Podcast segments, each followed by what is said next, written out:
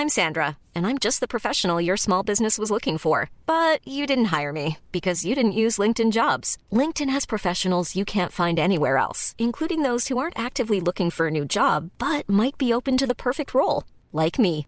In a given month, over 70% of LinkedIn users don't visit other leading job sites. So if you're not looking on LinkedIn, you'll miss out on great candidates like Sandra. Start hiring professionals like a professional. Post your free job on linkedin.com/people today. Nous sommes en guerre. Moi, moi, je, personnellement, je m'étouffe. Accélère Accélère Ils sont aux ordres du pognon Faut laisser la star tranquille. Vladimir Poutine qui serait très malade, le projet ICOP de Total ou encore le reste de l'actualité euh, en bref. Et vous allez le voir, il y a beaucoup de choses euh, aujourd'hui. Je perds pas de temps, salut c'est Hugo, j'espère que vous allez bien. Et comme chaque jour, on est parti ensemble donc pour une nouvelle plongée dans l'actualité en une dizaine de minutes. Et on commence donc tout de suite avec le sujet à la une donc de ces actus du jour. Le président russe Vladimir Poutine serait gravement malade. C'est une rumeur qui a énormément circulé ces derniers jours, à tel point que son ministre des Affaires étrangères, Sergei Lavrov, a été contraint de démentir tout cela. Il était donc euh, interviewé ce dimanche sur TF1. Alors ces démentis sont forcément à prendre avec des pincettes, notamment parce que eh bien, la santé du président russe est un véritable tabou et que même s'il est véritablement malade, eh bien, on peut imaginer que la Russie et que le gouvernement ne communiquera pas euh, dessus car forcément ça affaiblirait énormément l'image de la Russie à l'international. Bref, on va donc prendre le temps de démêler tout ça ensemble. En fait, en réalité, ça fait vraiment des années qu'il y a des rumeurs euh, concernant euh, l'état de santé de Vladimir Poutine, qui va bientôt donc euh, fêter ses 70 ans. Elles ont toujours été euh, démenties, elles vont à l'encontre en effet de l'image de l'homme puissant, viril et invincible qu'il veut donner. Par exemple, lorsqu'il s'affiche en train de faire de la musculation, même s'il est âgé, ou alors en faisant du cheval torse nu. Mais depuis le début de la guerre, eh bien, plusieurs images ont pas mal intrigué les observateurs, notamment fin février, dans un entretien donné avec le président biélorusse, on le voit trembler tellement qu'il s'accroche à la table, et dans une autre vidéo, on le voit plaquer son bras contre son torse, euh, semblant éviter, donc tenter d'éviter euh, qu'il tremble. Certains pensent donc qu'il est atteint euh, aujourd'hui de la maladie de Parkinson, une maladie qui provoque notamment ce genre de tremblement. Ça c'est donc la première hypothèse, mais la deuxième hypothèse majeure, ce serait qu'il souffre d'un cancer de la thyroïde, et elle est avancée cette hypothèse par le média russe Proetk, qui a fait en fait une longue enquête avec plein de sources sur tous les problèmes de santé potentiels de Vladimir Poutine, depuis plus de 10 ans. Et selon euh, ce média d'investigation russe, eh bien, le président russe est tout le temps accompagné par des médecins, en moyenne 5, ça peut monter euh, jusqu'à 12, dont en fait un chirurgien expert du cancer de la thyroïde. Par ailleurs, ce qui donne de la matière à ces rumeurs euh, ces derniers jours, c'est que Vladimir Poutine apparaît extrêmement peu en public, alors que forcément, eh bien, c'est une période on peut l'imaginer avoir besoin de communiquer. Et on voit d'ailleurs de l'autre côté que Zelensky, justement, prend énormément la parole. En fait, Vladimir Poutine n'est apparu publiquement que une seule fois depuis le 9 mai, donc une seule fois en trois semaines, alors que c'est quand même le président de la Russie.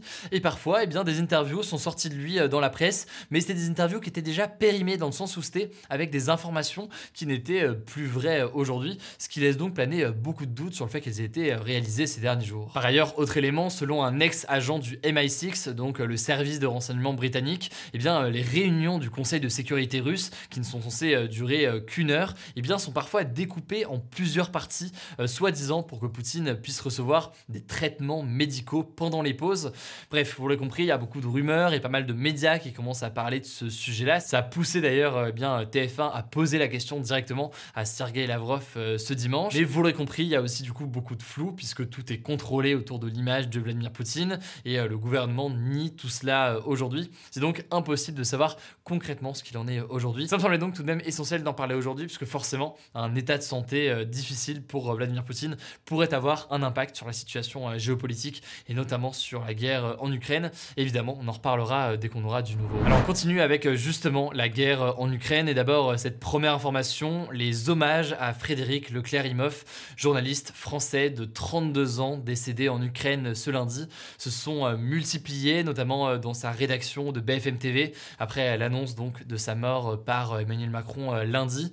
Le président ukrainien Volodymyr Zelensky A notamment présenté ses condoléances à la famille dans une vidéo. Du côté russe, à l'inverse, eh bien un officier militaire russe a qualifié le journaliste de mercenaire auprès de l'agence de presse russe TASS. Une enquête par ailleurs pour crime de guerre va être ouverte par la justice française après la mort donc de ce journaliste français. Pour rappel, je vous en parlais hier, il a été touché par un éclat d'obus russe alors qu'il faisait justement un reportage en Ukraine à bord d'un bus humanitaire. Deuxième information sur la guerre en Ukraine, les pays de l'Union européenne se sont mis d'accord pour réduire de 90% leurs importations de pétrole russe d'ici à la fin de l'année, dans le but eh bien, principalement d'affaiblir l'économie russe. C'est donc un accord qui a été difficile à trouver car plusieurs pays dépendent énormément de ce pétrole russe. Et on notera d'ailleurs que la Hongrie, donc dirigée par Viktor Orban et qui dépend énormément de ce pétrole russe, eh bien, ne fera pas partie de cet accord et donc ne va pas ralentir son importation afin de ne pas se retrouver en trop grande difficulté. Alors avant de passer aux actualités en bref aujourd'hui, je voulais faire une précision assez importante concernant l'actualité qu'on a traitée mardi dernier concernant donc le projet d'exploitation de pétrole par l'entreprise française Total en Ouganda et en Tanzanie à l'est de l'Afrique. C'est un projet qui est donc dénoncé par de très nombreuses ONG comme une bombe climatique pour son impact extrêmement néfaste sur l'environnement. Alors la formulation qu'on avait employée à l'époque dans l'actu laissait entendre que plusieurs banques françaises, dont la Société Générale, BNP Paribas ou encore le Crédit Agricole, finançaient le projet via un prêt de 8 milliards d'euros, mais c'est en réalité assez imprécis et ça me semble donc important de prendre quelques instants aujourd'hui pour corriger tout ça et voir exactement ce qu'il en est pour que l'information soit la plus juste possible. En gros, les trois banques dont je viens de vous parler là n'ont pas financé directement ce projet donc en Ouganda et en Tanzanie de Total. Elles ont d'ailleurs publiquement refusé de le faire, mais ce qui s'est passé, c'est qu'elles ont tout de même accordé un prêt de 8 milliards d'euros à Total pour, je cite, des besoins généraux de financement. Et c'est en fait un prêt d'argent à court terme donc pour permettre à Total de faire face à un manque d'argent rapidement et pas un prêt donc spécifiquement pour financer ce projet-là d'exploitation pétrolière. Alors tout ça ne satisfait pas en l'occurrence de toute façon les ONG environnementales qui dénoncent le fait que ce prêt soit sans condition et estiment qu'en fait il faudrait pas accorder à Total de prêt sans exiger par exemple bien que Total arrête d'exploiter de nouveaux puits de pétrole. Par ailleurs, les ONG environnementales affirment donc que du coup cet argent va de fait servir indirectement mais tout de même à ce projet ICOP en Ouganda et en Tanzanie. Mais c'est donc une interprétation que refusent les banques aujourd'hui. Bref, si jamais vous voulez plus de détails, je vous renvoie à cet article du journal économique Les Échos que je vous mets donc directement en description et qui est accessible gratuitement. Et par ailleurs, donc on continuera à parler dans les prochains jours de tous ces sujets environnementaux qui sont donc absolument cruciaux. Allez, on passe maintenant aux actualités. En bref, d'abord cette première actualité en France, la candidate du parti de droite Les Républicains pour la présidentielle, Valérie Pécresse, eh bien, a récolté assez de dons pour rembourser sa dette de 5 millions d'euros. En fait, elle avait donc lancé un appel aux dons car elle n'avait pas atteint le seuil de 5% des voix au premier tour nécessaire pour se faire rembourser l'intégralité de ses frais de campagne. Et dans le détail, en fait, sur ces prêts de 5 millions, elle a récolté 3,3 millions d'euros de dons et qui viennent s'ajouter à 1,2 million d'euros d'aide apportée par son parti. Et enfin, 600 000 euros de remboursement directement par l'État, comme pour tous les autres candidats. Deuxième actualité rapidement en France qui concerne l'économie, c'est une actualité importante. L'inflation a atteint 5,2% sur un an en ce mois de mai. Donc les prix ont augmenté en moyenne de 5,2% entre mai 2021 et mai 2022. Et c'est la première fois depuis 1985 que eh bien, il y a une telle augmentation du niveau général des prix en France.